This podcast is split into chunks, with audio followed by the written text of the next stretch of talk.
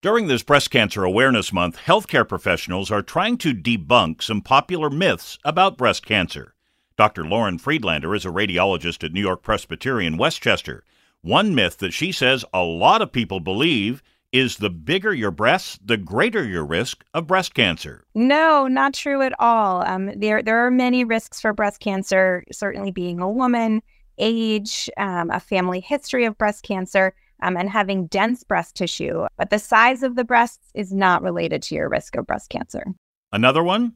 Getting a mammogram can actually move a tumor around in a woman's breast. I certainly understand, you know, mammograms for, for many women can be uncomfortable and there's a lot of pressure there on the breast. The, the compression is really an important part of the test. Um, but I promise you, nothing nothing moves around. For this and more health news, go to WCBS880.com slash health.